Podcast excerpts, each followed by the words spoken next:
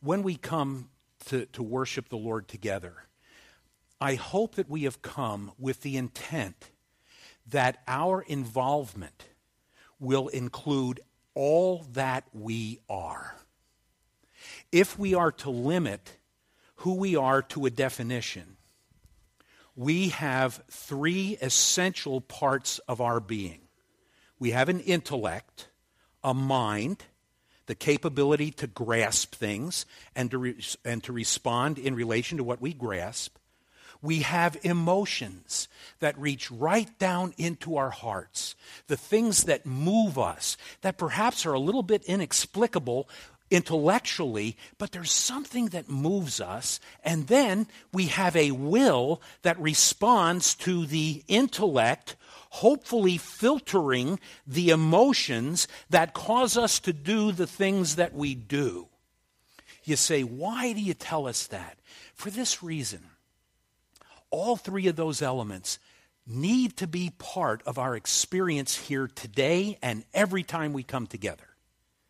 Our intellect has to be challenged by the things that we hear from God's Word. We are to be instructed. We are to be taught. That's what Jesus did when he was on the earth. He taught, he gave instruction, and it reached the minds of the people so that they would understand more thoroughly who God is and they would be able to respond in kind to who he is. But then there's the dimension of emotions. And that's the part when we sing together. I know that many churches say that's our worship time. No, it is not. That's part of our worship. But our intellect is worshiping as well when we get to know who God is better. That is worship. We are understanding Him. And then through our will, we are reflecting back our desire to submit to Him, to live our lives for His glory, and to choose to do the things that are honoring and glorifying to His name. But you don't want to eliminate any of those. Is it appropriate? And, and oh, I, I didn't even put this in. Uh, the part that to me really reaches into the emotions is our music. It's the singing. It's there's something about the the influence of music that really touches our emotions. Where's Heidi? Heidi, you're back there. Were you touched at all by the song that you sang, even as you were preparing it? Yeah. Sometimes the emotions just take you too far, and you, you can't get every word out because your emotions are touched. That's good. That's part of who we are. But it's not the only part of who we are. That is, that is one single dimension of who we are. We have to also be challenged intellectually, and some people don't like that. Don't give me too much information. Well, what pages of the Bible should we tear out? Which part of this don't you want to hear? What part don't you want to know? Tell me so we can make an adjustment. You know we're not going to do that. God said, preach the word. And that's what we're going to do. And then, by the emotional element mixing with the intellect, we bring our will into subjection so that it matches the, in the decisions we make, it matches what we know intellectually and what touches our hearts emotionally. Does all of that make sense to you? Now, I didn't intend to take this much time, but I'm going to take you one more step.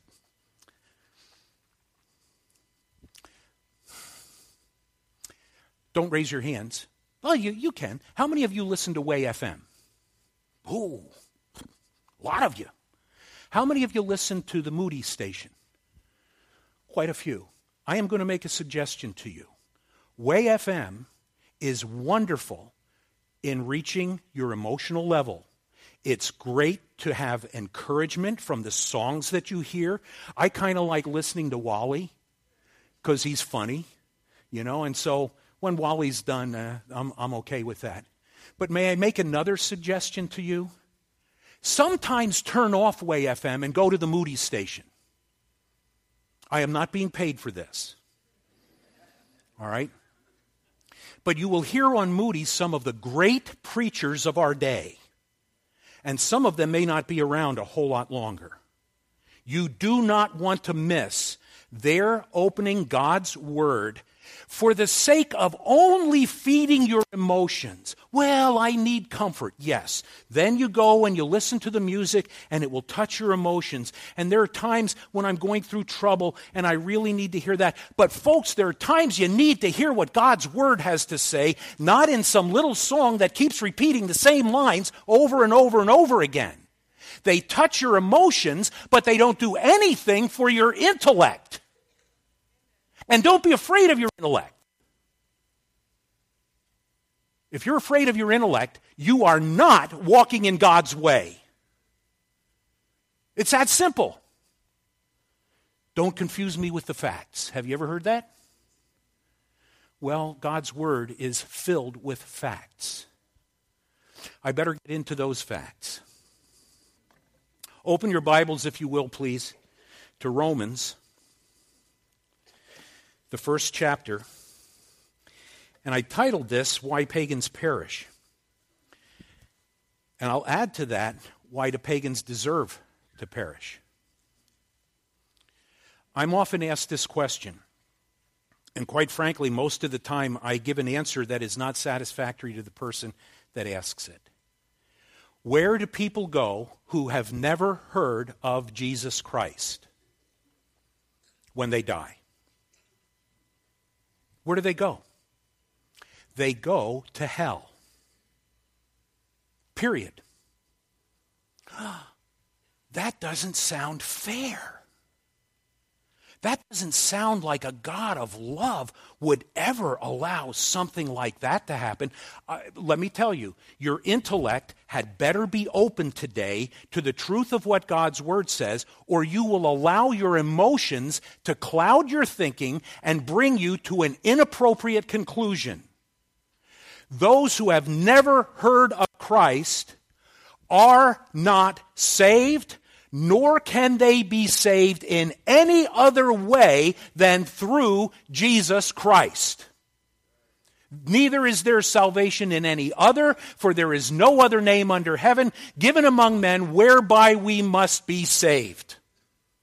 I am the way, the truth, and the life. No man comes to the Father except through me. Oh, there are many ways to get to God. No, there isn't. There's one way. This is part of the reason why we as Christians are being persecuted. We are exclusivists. We insist on this truth. There is one way to have our sins forgiven and to be granted the gift of eternal life, and that is when we come in faith to trust in the finished work of Christ as he offered himself on the cross of Calvary as the sacrifice for our sins, as he took our penalty, died in our place, so that when we trust him, the Father grants to us the righteousness of his Son, the righteousness from God that gives us forgiveness and life and makes us acceptable to God in heaven. And there's no other way. Yes, we're exclusive. Now, before you become too proud, you aren't the one who is responsible for that benefit in your life if you've trusted Christ. When the Apostle Paul begins to address the issue of unsaved mankind, he does it by first giving hope. The verses that immediately precede the verses that we're going to look at today give that hope. Look at verses 16 and 17. For I am not ashamed of the gospel of Christ, for it is the power of God to salvation to everyone who believes, for the Jew first and also for the Greek. For in it the righteousness of God is revealed from faith to faith, as it is written, the just shall live by faith. And let me go back to the beginning of verse 17 and correct this. For in it the righteousness from God is revealed. Greek word ek, out of, from. It is a righteousness that comes from Him.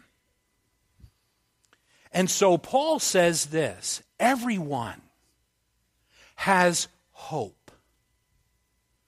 But not everyone hears the gospel. So, what hope is there for the person who never hears the gospel? He goes on then, and he's going to categorize three major divisions in mankind. He is going to talk about the pagan. That's the person we're going to talk about today. And when I use the word pagan, it doesn't necessarily mean that they're barbarians. There is a difference. A pagan is a person who excludes God and the authority of God from his life. It may include barbarism. We're seeing a lot of that in the Middle East today. But that they're not the only pagans. America is filled with pagans who do not acknowledge that there is a God and they reject him at every turn. Then Paul is going to talk about the moral person who thinks they're all right because they really have things together and they're just good, good people. And God says, There's none that doeth good. No, not one. And then he's going to turn to the people who, under some circumstances, believe that simply by their birth, their eternal well being has been secured to the Jew. People that he chose. People with whom he worked directly and will work directly again. But he shows that unless their faith is turned to the very sacrifice of Christ, they have no hope as well. Today we look at the pagan the person who doesn't have any room for God in his life. And we begin in verse 18 with a very stern warning. For the wrath of God is revealed from heaven against all unrighteous or, or, ungodliness and unrighteousness of men who suppress the truth in unrighteousness. The pagan has an attitude toward truth that ultimately will lead to his eternal demise. Now, let me explain something as we go into this. When it talks about the wrath of God, it does not mean that God's wrath is completely exhausted in pouring out judgment upon individuals who do not accept Christ, who call God a liar, who make Christ of no effect. That is going to be exhausted in the tribulation. But part of his wrath, the quality of wrath that comes from a holy, just God, is demonstrated. And what that is begins in verse 24, which we will not get to today. But you can read it. Some of you are probably going to start reading it right now, and that's okay the wrath of God, a wrath of God, is being revealed against, and then he says this there are two different types of individuals where this attitude towards truth is being rejected. He talks about the ungodliness of men, uh, people who hold the Lord in an inappropriate realization of who he is. There's no respect for him. There's no awe of who he is. There's no reverence for who he is. We live in a day today when people do not reverence God, and you hear it all the time. They take his name and they curse it. They curse the name of Jesus. There's no reverence. There are people who refer to God as the old man upstairs. Or uh, they will make a reference to God in a joking fashion. Let me tell you something. God is not anyone to be joked about. There is no appropriate way to joke about God. None. Because he is a holy God who is to be revered and reverenced and worshiped and obeyed. But there are people who are pagans who, instead of worshiping him that way, they don't reverence his person. They don't reverence the fact that he is an all powerful, all knowing, all wise, everywhere present, holy, true, blessed, good God. They don't reverence His Word. I often trick people in my prospective members' classes, and I've done this with you before. Does this book contain the Word of God? No. This book is the Word of God. It isn't just bits and pieces. The whole thing, from Genesis to Revelation, is God's word for us today. And we ought to know it. This is our God's word to us. And so they don't reverence his word because his word can say something and they'll just blow it off. Thou shalt not commit adultery.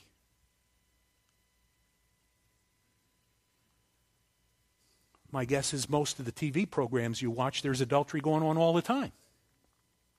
I don't go to movies.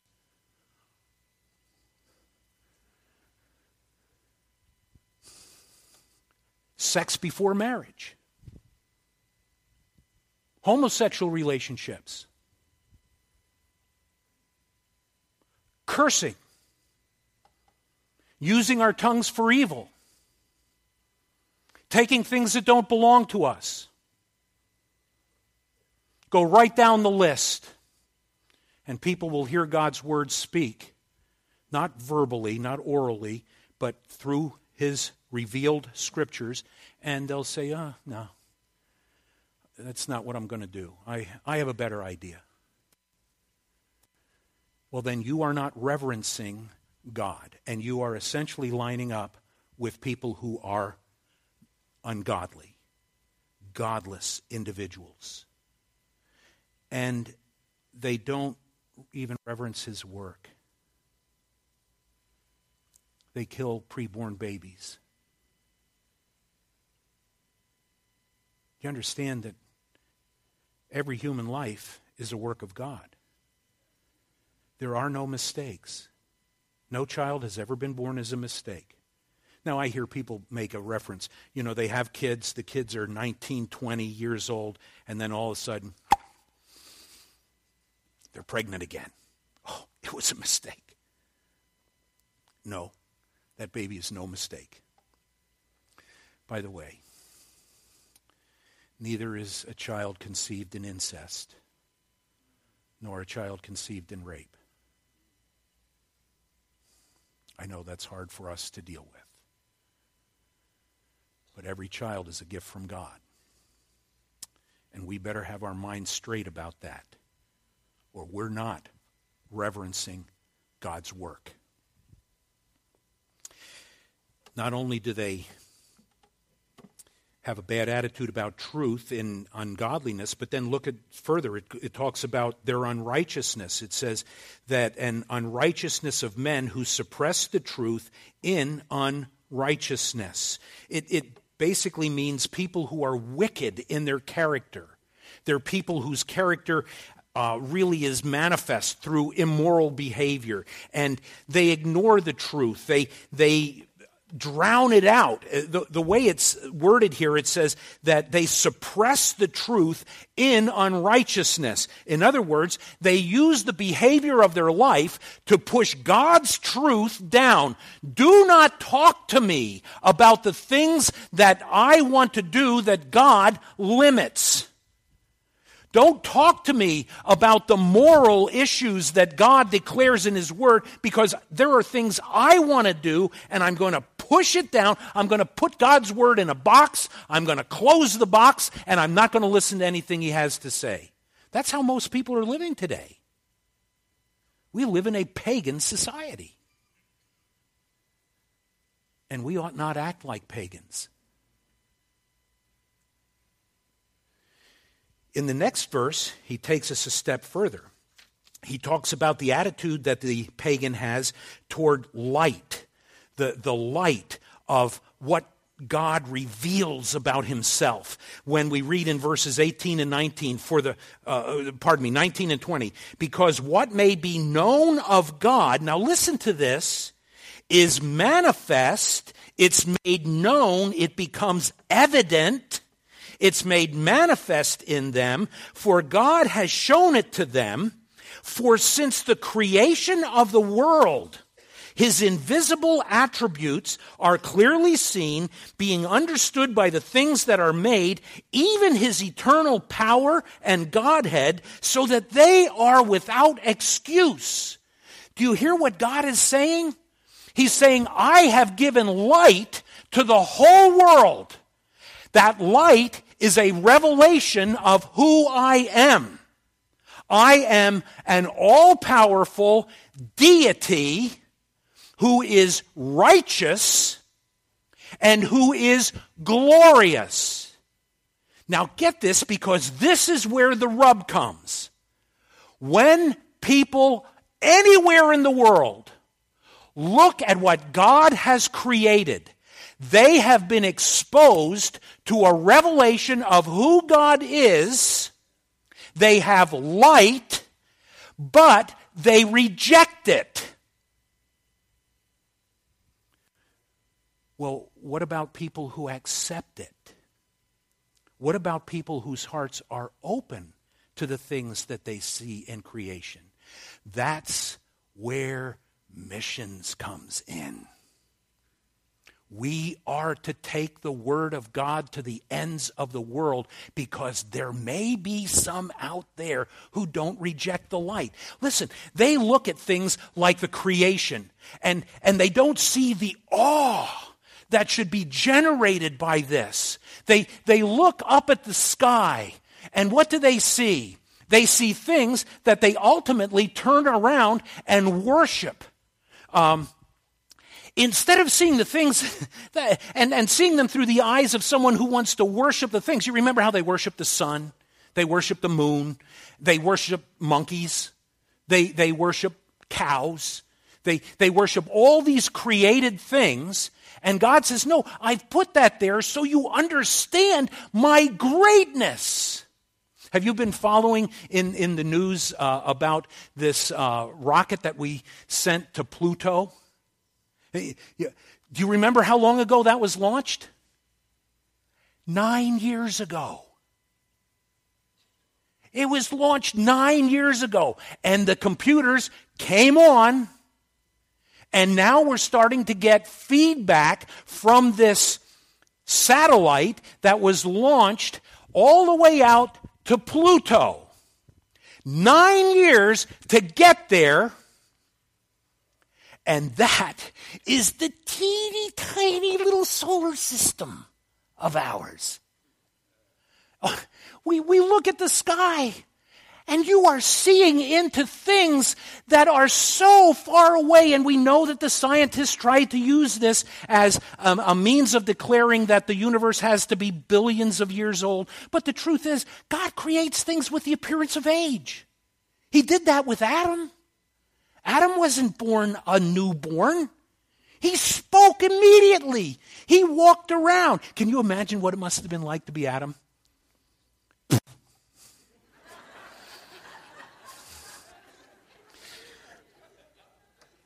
Where did this come from?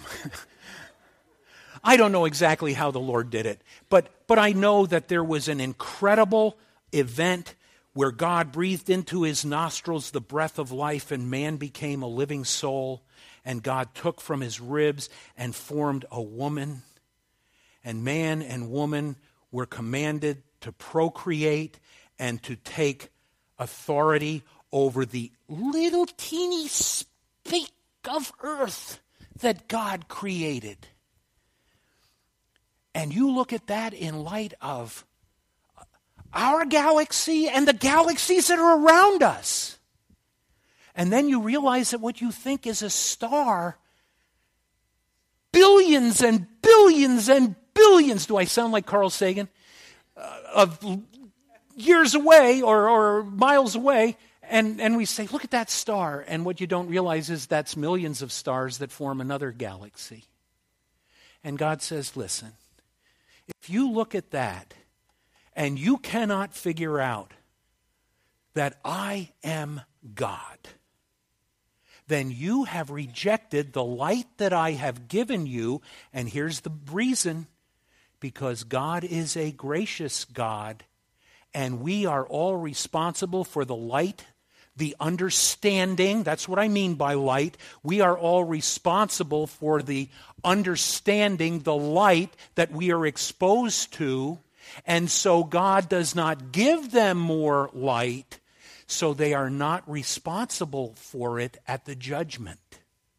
That's why Jesus said to the Pharisees and the Sadducees, It's going to be more tolerable on the day of judgment for Sodom and Gomorrah than for you, because they didn't have the light that you had.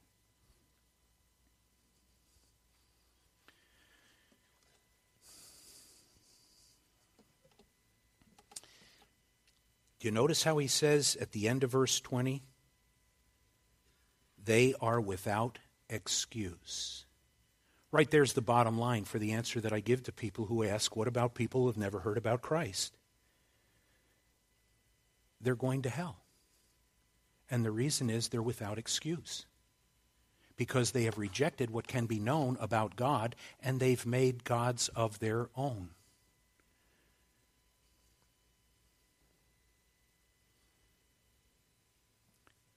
God's power is rejected. Listen to what the psalmist said in Psalm 19.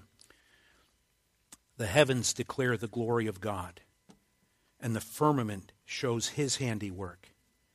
Day unto day utters speech, and night unto night reveals knowledge. There is no speech nor language where their voice is not heard. Did you get that? That's very important. Open, open your thinking. Come on now. This is the intellect. There is no voice, there is no place on earth where their voice is not heard. Everywhere. And he goes on to say, their line goes out through all the earth, and their words to the end of the world. So there is no one who does not have exposure to who the true and the living God is, and what they do with that light determines their eternal destiny.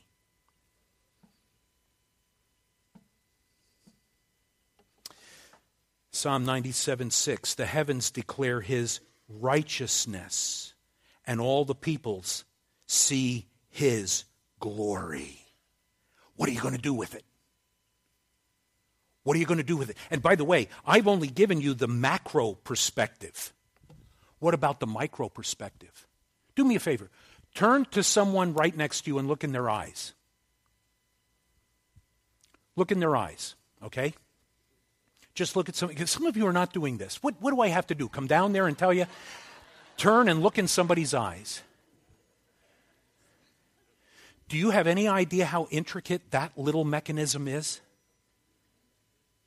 Do you have any idea? Now look inside the eye and go down to the nerves. Well, now you don't have to do that, okay? uh, there's a person in the back crawling on somebody going like, no. Take a flower and look at the beauty of the flower. And then think of the atoms that make up the different parts of that, and then think of the electrons and the neutrons and the protons and all the other tons, and realize that there is probably something inside of them too that we just don't know about yet. People ask, can a Christian be a, be a scientist? The best Christian, the best scientists are Christians because they know who made these things. And we don't, we don't fight science. We stand against scientism the stuff that are theories. Did you see? Oh, I'm not going to finish this. Did, did, did you see the bone that they found this week? They found a jawbone um, in some sea somewhere. Maybe it was in the Gulf. I, I can't remember where it was. And they say this could be a, a species leading to man. Uh, now, now, do you hear any operative words in there? Could be. Do you know how much evidence there is of any species crossing into another species? There is none. And yet, evolutionists require that there be a, a transition in species, and there is no evidence, even with our efforts to try to create something that transcends the species. It's not there. It's just not there. Well, listen, I've never done this before.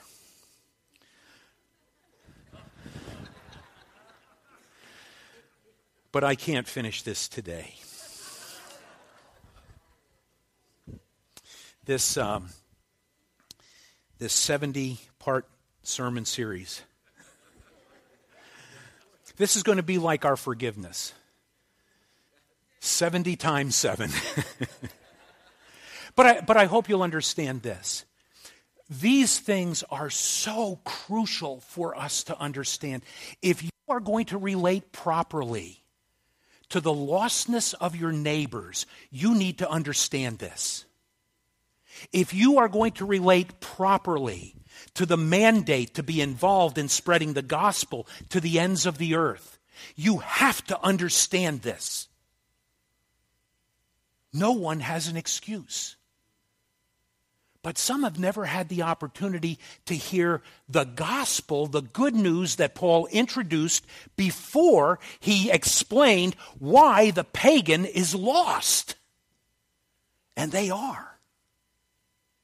You say, all those people in lands where the gospel has not been preached, you mean they're dying and going to hell? Yes.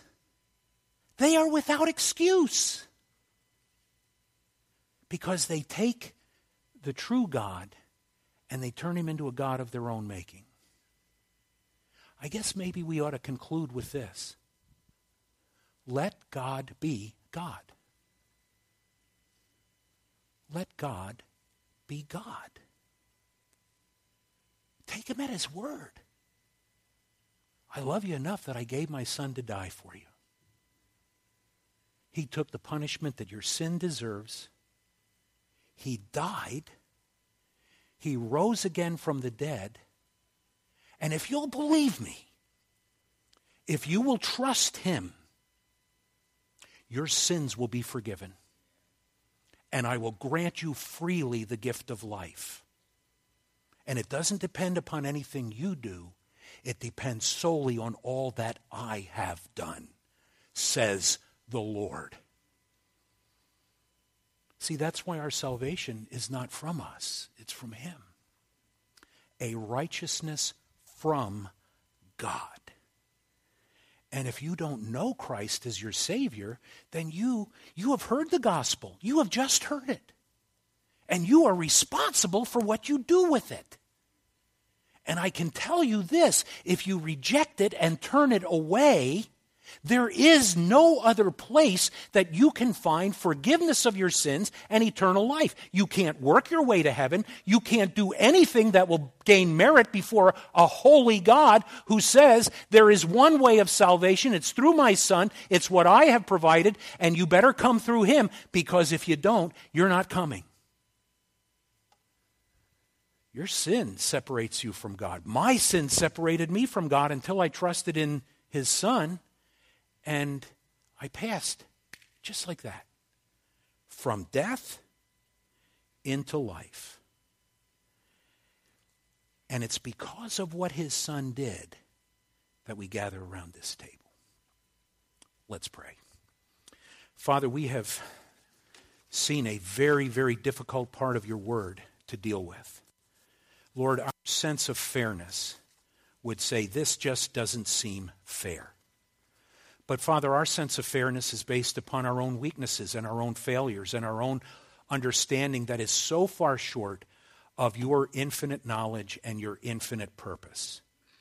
Help us, Father, by your grace, to take your word at face value, to believe it, and to appropriate to our lives those things that would show our complete confidence in you. Thank you that you have given us this revelation to challenge us to carry the gospel to the ends of the earth. In Christ's name, amen.